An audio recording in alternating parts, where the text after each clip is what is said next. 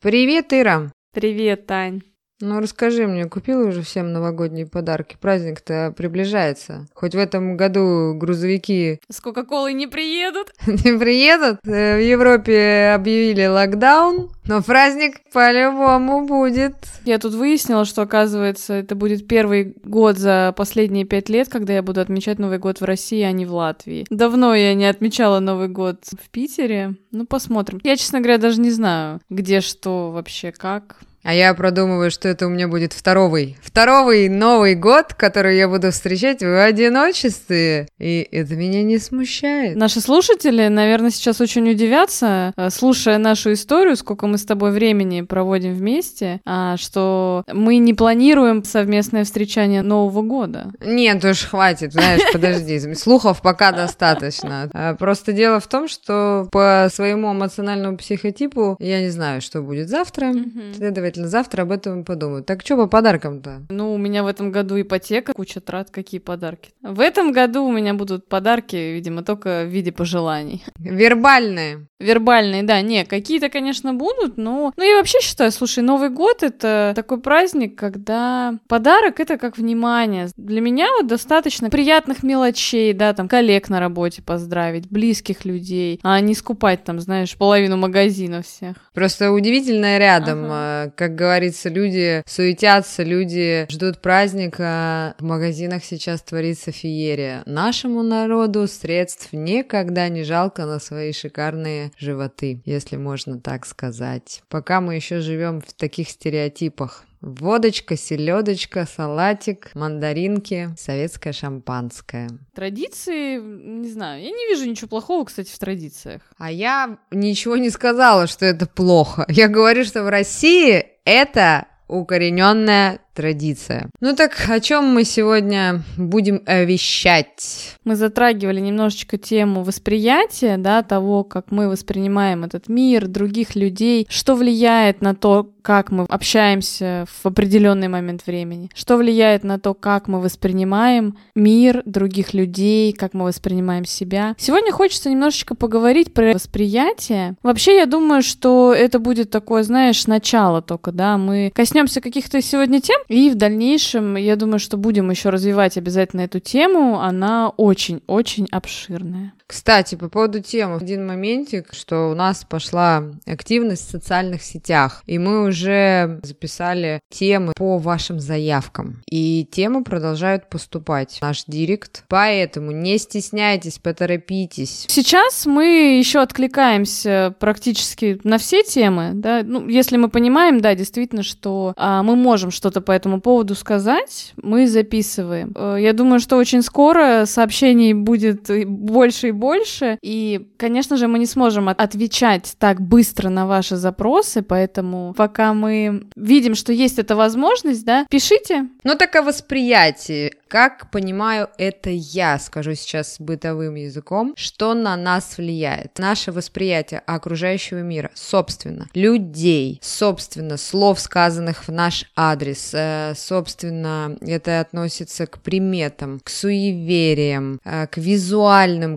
картинкам, как мы воспринимаем все вокруг, и иногда красивая картинка визуально э, носит за собой абсолютно другой смысл, не тот, который мы в нее вложили. Вот сейчас об этом понемножку э, мы будем выступать э, как два спикера. Я, значит, за бытовые темы буду выступать, Ирина будет выступать за научные. Все как обычно. Ира, так что такое восприятие с научной точки зрения? Восприятие можно назвать таким психическим процессом, который заключается в том, что мы через разные органы чувств получаем сигналы из внешнего мира и как-то их ощущаем. Есть разные аспекты, да, есть там физиология восприятия. Это то, что формируется у нас а, в виде каких-то предметов, образов, явлений. И я бы сказала бы еще отдельно, что восприятие это как наше мышление как мы думаем после того, как на нас подействовали какие-то факторы. Это могут быть как внешние, так и внутренние. Вот-вот, иногда сказаны какие-то фразы. Каждый трактует э, любую информацию так, как, собственно, ему удобно. Знаете, я вот одинокая девушка, смотрю Мгм. по телевизору прекрасный фильм, вижу там какого-то актера в прекрасной роли военного адмирала корабля, ну, допустим. Мгм. И вот я думаю, что вот мне бы такого жениха, прекрасный принц, я начинаю собирать о нем информацию, там вот такой-то он оказывается и такой-то, такой-то, и хороший, и пригожий, а потом выясняется, что он всех жен своих бил.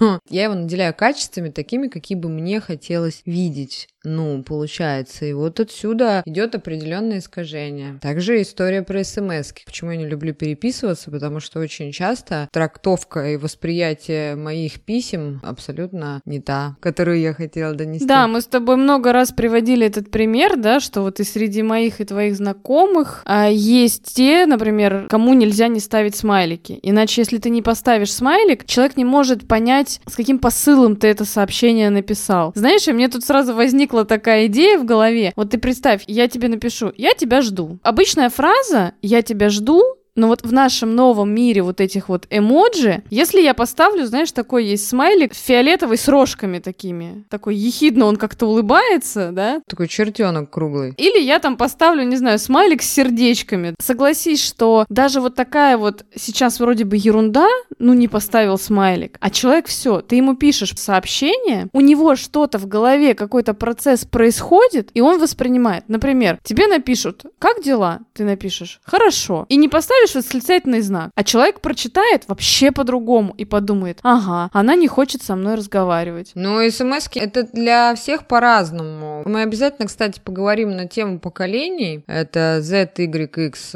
что насколько разница большая и насколько разница восприятия. Молодежь уже привыкла общаться на таком языке. Мгм. Вот им как раз-таки эти средства, ну, информативные, вот эти вот смайлики, эмодзи, это все и придумано, что, к сожалению, для таких консерв, как мы с тобой, не очень-то подходит. Не, ну знаешь, я использую, мне нравится. И мне нравится, в принципе, такой язык, но я просто все равно в любой ситуации я предпочту всегда живое общение живого человека, с которым можно покоммуницировать, чем вот это общение в интернете с какими-то образами. Ты же знаешь, Таня, даже несмотря на то, что мы в реальности, да, общаемся, и даже когда мы общаемся в интернете, неважно, мы все равно общаемся не с тем человеком, с которым мы думаем. Почему? Потому что у нас на каждого человека, вот это можно назвать, знаешь, как фильм такой есть аватар. Вот у нас на каждого человека есть свой аватар. Даже если мы возьмем самых-самых близких людей, то есть вот есть, например, ты, Таня, такая настоящая Таня, о которой только ты знаешь какие-то вещи, там, самое что-то такое, да? И есть у Тани Ты такой... знаешь э, про свою Таню, я не все вещи даже сама знаю.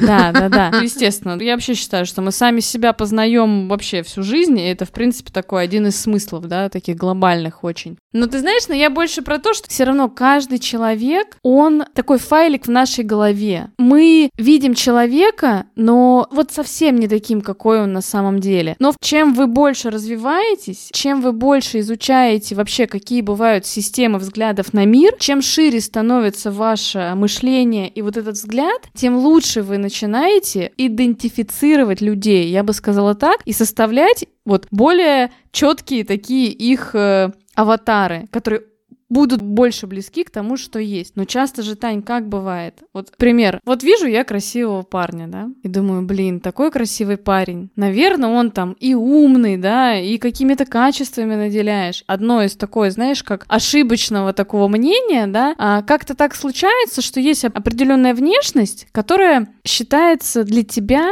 красивый. И ты автоматически человека, который тебе понравился, наделяешь какими-то сверхсвойствами. Но стоит этому человеку, как говорится, открыть рот, и поговорить с тобой, у тебя вообще моментально меняется восприятие этого человека. В этом случае я частенько, когда вижу красивых парней, Мгм. и когда мне кто-то говорит, иди познакомься, я говорю, пусть он лучше останется светлым пятном в моей памяти. Я просто буду смотреть на него и любоваться. Потому что я вот уже, ну, как бы посещая мероприятия и компании в прошлом году и в позапрошлом обжигалась так не Мгм. Один раз ты смотришь и думаешь, батюшки, кто это весь из сусального золота? А потом... Да, мне кажется, это вообще отдельная тема подкаста, то, как меняется наше восприятие, когда мы, например, влюбляемся. Там вообще просто целый набор всяких искажений идет. Получается, да, мы наделяем, как я говорила в начале, мы наделяем разные личности, актеров, певцов, там, ну, кого угодно, людей с обложек журналов, э, супермоделей. Вот у нас есть в России стереотипы, что, допустим, какие-то модели, они глупые, там, ну, вообще не только в России, это может быть по всему миру, там спортсмены, допустим, только умеют э, физиологически решать какие-то дела, ну, вот какие-то определенные шаблоны, и каково же наше как раз восприятие, когда ты думаешь, что, ой, эта глупая девочка только своей внешностью может пробиться вперед, и когда эта дама начинает вещать, собственно, как сказать, пересказывать тебе Вольтера, угу. э, вот тут вот происходит в голове такой диссонанс. Не надо навешивать ярлыки. Я всегда говорю в бытовом аспекте такую фразу. Не обув обувь человека, вы не сможете сказать, комфортно ли ему в этих красивых туфлях. Один из таких тоже аспектов же как раз, что э, наше мышление построено таким образом, что мы мыслим категориями. Вот как-то так сложилось исторически, что нам проще так формировать какую-то информацию для того, чтобы сохранять ее. Ну, можно привести самые простые примеры. У нас есть там разные цвета, у нас есть э, э счет, а у нас есть категории, там есть какие-то профессии. Мне очень нравится еще такой пример про восприятие, про цвета. Смотри, у нас, например, в России, ну и во многих странах, черный цвет, он как воспринимается, да? Это такой цвет, да, а скорби, траура. А есть какая-то страна, по-моему, Индия, в которой, когда какое-то вот такое мероприятие мероприятие скорбное, у них наоборот все белым цветом. И они совсем по-другому это мероприятие проводят. У них такая какая-то там радость, да, что они отправили куда-то там э, в новый путь человека. Это, опять же, вот для того, чтобы расширять так вот наше сознание, очень полезно изучать другие культуры, вот как люди живут, какие у них э, правила. Мне кажется, я в каком-то подкасте рассказывала, что есть какие-то племена, которые тебе в любой момент времени скажут, где юг, где север, где запад, где восток восток. Вот ты вот окажешься вот где-то на улице, ты сможешь сказать, где юг, где север, где запад, восток? Я не смогу, например, да? Ну, есть какие-то, понятно, природные штуки, а они даже изъясняются. Вот, например, ты меня спросишь, Ир, как пройти там в библиотеку, да? Я тебе скажу, ну, пойди там прямо, потом направо, а они будут между собой изъясняться. А, ну, значит, иди вот там столько-то на север, потом, значит, на юг, потом, значит, на восток и там на запад. Потому что у них совершенно по-другому построены вот эти картины мира. А хочешь это откомментировать? Ты сейчас сказала, как пройти в библиотеку, угу. да? На днях девочка рассказывает мне историю. Угу. Она говорит, сижу я в библиотеке, э, подходит, говорит, официант и спрашивает меня, о, это у вас что за книжка? Вот тут мне, короче, разорвало голову. В Санкт-Петербурге есть очень известный ресторан, в который мы с тобой любим захаживать Точно. на Невском проспекте. Он называется библиотека. Вот оно и восприятие. Слово библиотека. Что? книги, э, там, библиотекарь, тишина, люди. То есть она говорит, я сижу в библиотеке, и я такая уже думаю, нифига себе, какая девчонка. И тут она говорит, подходит официант. И тут меня, говорю, сложила. Я такая стою, глаза квадратные. Вот оно, пожалуйста, искажение. Вот оно восприятие. Э, мы э, должны делать какие-то поправки. За счет этого я не очень люблю навешивать на людей ярлыки и осуждать их. Вот то, о чем я говорила. Будучи незнакомым с человеком, про которого ты что-то говоришь. Да, э, есть вот такая одна очень обширная тема, которая называется, да, я думаю, что мы запишем отдельный выпуск про когнитивные искажения. Это такие наши мыслительные ошибки. Они очень тесно связаны как раз-таки с восприятием. И вот это тоже одно из когнитивных искажений, это навешивание на людей ярлыков. Повторюсь, мы мыслим категориями, и мы, естественно, можем там, да, например, сказать, что навесить ярлык на человека, ну, допустим, на меня, что я психолог. Когда-то я была студенткой, да, на меня можно было вешать ярлык, что я студентка, категоризировать. Но это такие, знаешь, ярлыки, которые не негативные, они просто отражают какой-то факт. А есть ярлыки, когда мы вкладываем еще какую-то эмоцию. Например, когда мы обобщаем и говорим там, он глупый. Все овцы кудрявые, ну, допустим. Да. Все лошади коричневые. Потому что чаще мы встречаем лошадей какого коричневого цвета, чаще мы встречаем больше овец нестриженных, и, соответственно, мы передаем Татьяна, вот а как вот часто вы встречаете нестриженных овец и коричневых лошадей? между прочим, Ириша. Напомню тебе, по прошлым выпускам я выросла в Курской области, угу. где были коричневые лошади, розовые свиньи, э, белые гуси серые у бабуси. Э, я просто привела такой пример, что вот мышление вот этими категориями мы разбиваем. И, кстати, ты затронула очень интересный момент, хочется сказать об этом. Это мы, по-моему, еще говорили в обидах и в прошлых выпусках. Ребят, вы не представляете, как неприятно, ну, я за себя говорю, когда ты приходишь в компанию, компанию, и в компанию узнают, что ты психолог. И люди пытаются всю дорогу, все, ты для человека пропадаешь, собственно говоря, как личность, как девушка, как интересный собеседник. И вот ты такой сидишь посередине, как говорится, в компании, у тебя такой нимб вокруг, как реклама, там, светящийся сверху, психолог, психолог. И также это касаемо не только психологов, ну, там, какие-то профессии, там, барихмахер, когда тут же тебя начинают спрашивать, о, какая стрижка мне пойдет, там, очень часто ты начинаешь слышать это в компаниях, ну, а тебе о работе как-то, ну, не особо хочется говорить. Вот это, опять же, деление на категории. Еще хороший пример тут приведу. Проводили такие эксперименты а, на то, как влияет какая-то информация. Вот нам сказали что-то про человека, да, как мы будем дальше с ним коммуницировать и оценивать. Если мы возьмем фотографию абсолютно любого человека и покажем группе людей, и скажем, что человек на этой фотографии — это очень плохой человек, он там какой-нибудь преступник, что будут искать в чертах лица люди? Что они будут говорить про его черты лица? Ну, что хмурное, негативное будут искать, что там у него морщины там на лбу из-за того, что он там злой. Ну, вот такого плана они будут искать, конечно, негативные оттенки. На человека повесили ярлык, что он там какой-то преступник. Люди будут искать во внешности какие-то негативные черты. Если мы возьмем фотографию того же человека и скажем, что это высокоуважаемый профессор, там какой-нибудь ученый, то что будут люди видеть в этом человеке? Они скажут, что морщина у него от того, что он читает много книжек. Угу. Люди будут видеть в чертах лица ум, они будут видеть там интеллект, какую-то мудрость. Это одна и та же фотография. Но разная информация. Нельзя никогда судить о человеке, потому что про него рассказали другие. Я, например, стараюсь, ну, я всегда, знаешь, как на ус мотаю, да, но я стараюсь составить свое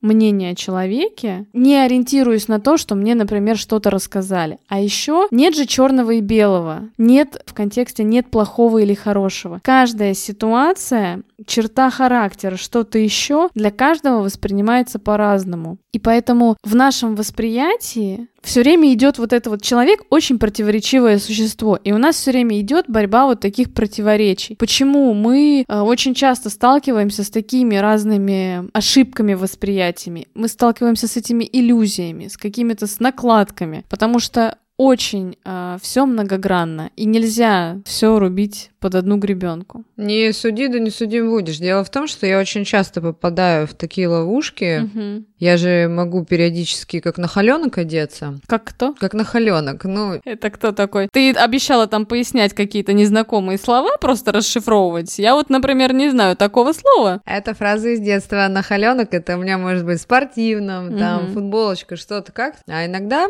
когда меня просят прийти в пиджаке, белой блузке, так у меня было несколько моментов, что люди мне сразу приписывают какие-то определенные профессии. Один раз попав в компанию медиков, угу. э, помню эту историю из Израиля, приезжали товарищи, кто-то задал вопрос, а какое, простите, Татьяна, подразделение возглавляет? Медицинское? Ну, я не знаю, что они имели в виду, но очень часто вот были такие ловушки. как раз-таки про то, когда вы куда-то приходите, и вот э, эта ситуация, что окей, хорошо, меня там друзья знают, но вот кто-то говорит, вот, э, здравствуйте, вот эта Татьяна, знаете, она психолог. И все, привет. Тут же все перестали разговаривать на какие-то откровенные темы. Она сейчас всем диагноз выпишет. Я все это наболевшим, mm-hmm. видать, понимаешь, возвращаюсь. Но просто дело в том, хочется часто очень такой вопрос э, от людей. Что делать? Многим это очень неприятно. И ты обращала внимание, когда некоторые люди просто начинают кипеть, когда до них, грубо говоря, докапываются? Конечно. Вот в этой ситуации просто хочется сказать тому человеку, до которого, ну, в кавычках, докапываются, вы имеете право не отвечать и выстроить свои личные границы. У нас есть целый подкаст на эту тему. А те, кто начинает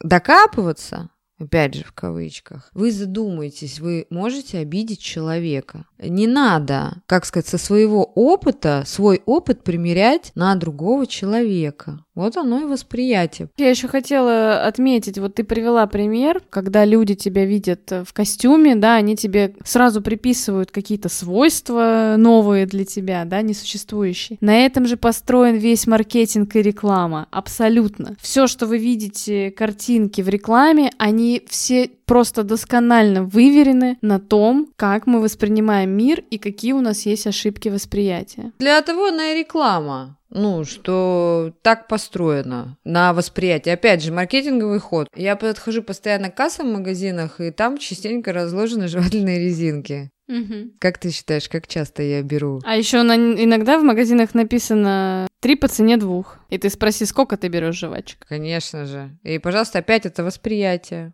Ну, а на самом деле, если вы задумаетесь на эту тему, никакой там нет скидки, ничего там такого нет, это тупо маркетинговый ход, вот и все. Это то, как нашим восприятием управляют. Все, что вот касается там скидки, вот эти вот там какие-то яркие значки, большие ценники, мы всегда будем обращать на это внимание, на акценты. Я довольно долго работала и продолжаю работать, эм, готовить разные обучающие материалы, и качественное обучение обучение всегда строится на том, что ты знаешь, где какие акценты расставить, где какой канал восприятия у человека э, подстроиться под него, да. Есть разные люди, которые по-разному воспринимают информацию. Мы с Таней уже записывали подкаст про типы восприятия, да, что люди по разным каналам воспринимают э, на слух, на ощущение и на зрение. Аудиал, визуал, кинестетик, да. Вот это. Когда вы хотите кого-то, вот как вот в моей профессии, да, кого-то обучить, и чтобы у человека человека сформировалось какое-то знание, в обучении всегда это используется. Э, разные акценты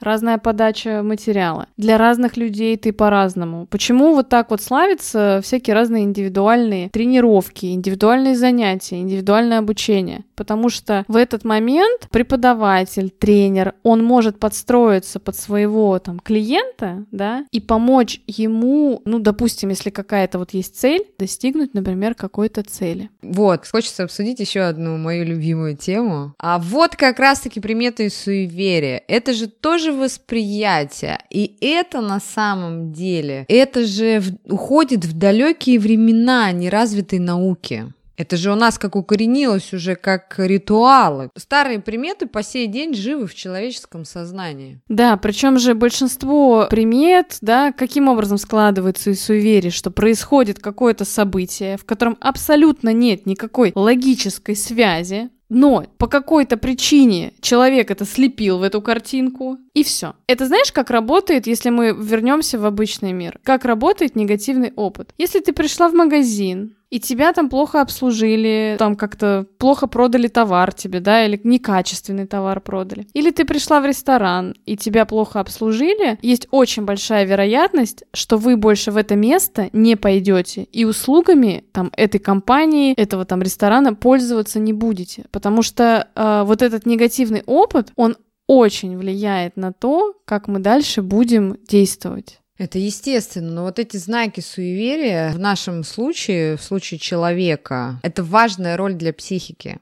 Приметы, вот эти вот истории, они дарят чувство безопасности. Это такое, как в науке говорят, это такое плацебо, внушая человеку уверенность. Они как бы могут укреплять веру. Хотя, допустим, из 20 случаев одной и той же приметы 19 не сбудутся, а 20 сбудется. Какой человек запомнит? То, что сбудется. Человеку вообще свойственно всегда искать вот это подкрепление своей идеи. То есть, если мы уже предположили, что какая-то ситуация ситуация приводит к какой-то другой ситуации, то мы только подкрепляем какой-то наш эффект. Например, знаешь, я знаю много людей, у которых есть всякие там талисманы какие-то. А, я знаю многие, кто ездит в Таиланд, себе, а, значит, там повязывают какую-то ниточку, да, которую нельзя там развязывать, там, на желание, по-моему. Ниточки это я повязываю.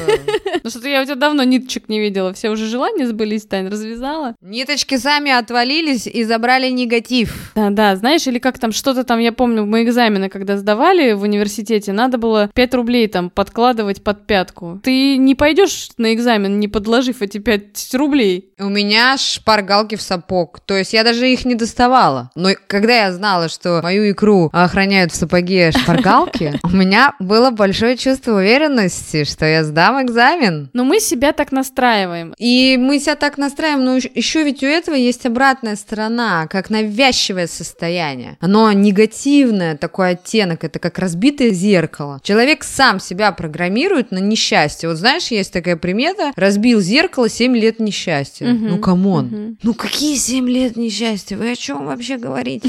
Разбитое зеркало. Да у тебя руки были в мыле, просто выскользнуло и разбилось, ну, образно говоря. У этого есть научное объяснение. Этот эффект называется самосбывающееся пророчество. Также его еще называют эффектом Розенталя, да, был такой как раз-таки ученый, да, который провел такой эксперимент. Взяли детей, школьников, и учителям сказали, что одни из этих э, детей очень одаренные, да, что они способные, а у других способностей меньше. На бессознательном уровне учителя стали действовать таким образом, что действительно программировать, что вот те дети, про которых им сказали, что они более способные, они становились более успешные. И так это реально работает. То есть если мы как-то что-то вот придумали для себя, в чем здесь есть большой плюс? Это же работает с хорошими, с классными мыслями и идеями. Можно себя программировать на позитив, на хорошие события в своей жизни, и они действительно будут сбываться, потому что мы будем делать все для того, чтобы это произошло. Поэтому я вижу в этом эффекте очень много положительного, да, просто надо научиться разделять. Ну, я это называю научиться думать осознанно. Здесь как раз можно сказать такую историю, что знаки, суеверия, приметы — это победа эмоций над над разумом. И вот тут важный момент. В каком вы пребываете состоянии в данной ситуации? Если вы пребываете в состоянии депрессии, тревожности, усталости, все, мы начинаем замечать все только в темных тонах, да? А если как раз мы пребываем в позитивном состоянии, мы не замечаем негатива совсем, и мы как раз-таки замечаем вот этот позитив. Это такая определенная психология масс в этой истории. И здесь здесь как раз-таки с этим можно работать. Вот если вы суеверный, это, кстати, относится к одному из обращений к специалистам, что есть люди очень суеверные. Ты вот таких встречала? Ты смотришься в зеркало, когда возвращаешься в квартиру? Ты знаешь, я вот э, не суеверный человек, не понимаю никаких вот этих вот там соль, там что-то там, зеркала эти, черные коты, там что-то еще. Но у меня есть, я называю это не суеверие, я называю это ритуалом. Да, если ну я возвращаюсь домой, я смотрю в зеркало. Это как такая привычка уже она сформировалась, мне она в жизни не мешает, и я не собираюсь от нее на самом деле избавляться. А, хотя у меня были другие э, похожие привычки, от которых я избавилась. Например, есть э, такое понятие, у некоторых людей вот оно э, ставится как расстройство, обсессивно-компульсивное расстройство, когда человек часто моет руки, например. Но у меня была такая история, да, я перед тем, как выйти из дома, я всегда проверяла газ. Но в какой-то момент я заметила, что я не просто проверяю газ, а я проверяю его раза раза три. Я сразу вспомнила нашу поездку в Крым, когда девочки, не уходите. Причем мы покидаем это жилище, и мы туда никогда не вернемся. А Ире все розетки надо проверить. Я боюсь что-то забыть. Ну, ты знаешь, опять же, как понять, что у вас какая-то есть патология или у вас нет патологии, да? Ну, как понять? Можно, конечно, сходить к психиатру, но в чем фишка? Я реально знаю, что я постоянно забываю зарядки, я постоянно забываю какие-то мелкие вещи. Это такая, может быть, знаешь, некая рассеянность. У меня реально было много раз, ситуация, что я не выключила утюг. А у меня были ситуации, что мы когда переехали, мы купили новую плиту в квартиру. И у нее газ выключался в другую сторону. Ну, как-то там очень было это нелогично. Я очень долго не могла привыкнуть к тому, что он выключается в другую сторону, и каждый раз вместо того, чтобы выключить газ, я его ставила на маленький газ. Но у нас, слава богу, был еще какой-то газ-контроль. Сейчас, например, я каждое утро, там, да, я готовлю еду. Да, перед тем, как выйти, я обязательно зайду и посмотрю, он выключен или нет. Но я сделаю это ровно один раз. В этом случае хочется сказать одно. Развивайте позитивное мышление. И я тебе хотела задать вопрос. Если ты, Мгм. э, ну там, смотришься в зеркало, Мгм. ты когда-то вообще рассматривала, откуда эта примета взялась? Ой, я даже читала как-то в интернете, но сейчас не помню. Пожалуйста, найдите теологию. Мгм. Э, ну, вот этой вот пословицы, поговорки, примет. Мгм. Нельзя давать что-то через порог, есть примета. Через порог нельзя давать тогда, когда в квартире покойник. Ну, это идет испокон там веков. Соль к ссоре. В свое время соль была очень дорогим товаром, и э, жена просыпала соль, они там поссорились. Есть тоже соль рассыпать к ссоре. Черная кошка. Черные кошки это времена инквизиции там или еще чего-то, когда ведьмы превращались в черных кошек. Сейчас не превращаются больше. Ты там не превращаешься по ночам в кошку в третью у себя в квартире? Нет, дело в том, что превращались-то в кошек кто? Ведьмы тогда. А ведьмами кто были? Научные умы. Те, кто занялся наукой. Так, Ира, мы с тобой априори кто? Ведьмы? Вот так вот. Так вот, поэтому да, нужно развивать позитивное мышление. Как раз-таки это, да, еще один из моментов восприятия, э, как мы воспринимаем окружающий мир. Потому что все еще наше восприятие еще зависит от нашего настроения. Сказать бытовым языком, с научной точки зрения, наверное, это точно так же звучит. Да, если можно сказать, что у нас э, полстраны, если не больше, находятся перманентно в депрессии, то, конечно же, развивать позитивное мышление, мне кажется, надо всем. Да, это из той же серии, когда такие вопросы бывают очень часто. Тоже я слышала раньше такие вопросы, почему всем все, а мне ничего. Да, это вот черно-белое мышление. Да. Мы видим, собственно, только то, то, что хотим видеть. И еще плюс, если мы подкрепим это приметой, ну, там, птичка прилетела, вот у меня на машину птички какают, э, такое ощущение, что этих птиц подкупила какая-то автомойка.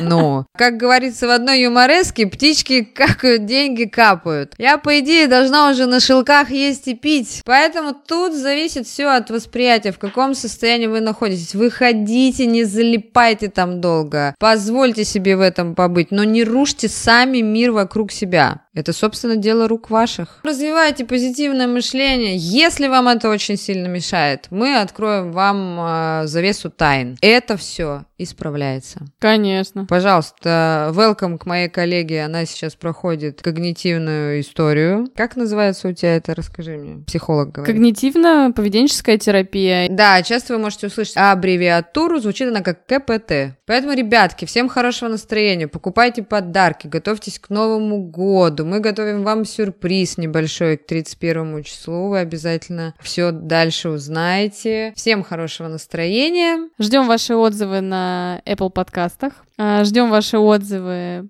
в наши личные сообщения нашего подкаста в Инстаграме. Подкаст «Нижнее подчеркивание», все «Нижнее подчеркивание» будет. У нас есть YouTube-канал, подкаст «Все будет», он называется. Есть группа ВКонтакте, также она называется «Подкаст все будет». Приходите на любую нашу социальную сеть, э, в которой вам комфортнее всего общаться с нами. Задавайте свои вопросы, оставляйте отзывы, и мы будем на них реагировать. И у вас все будет. Всем пока. Пока-пока.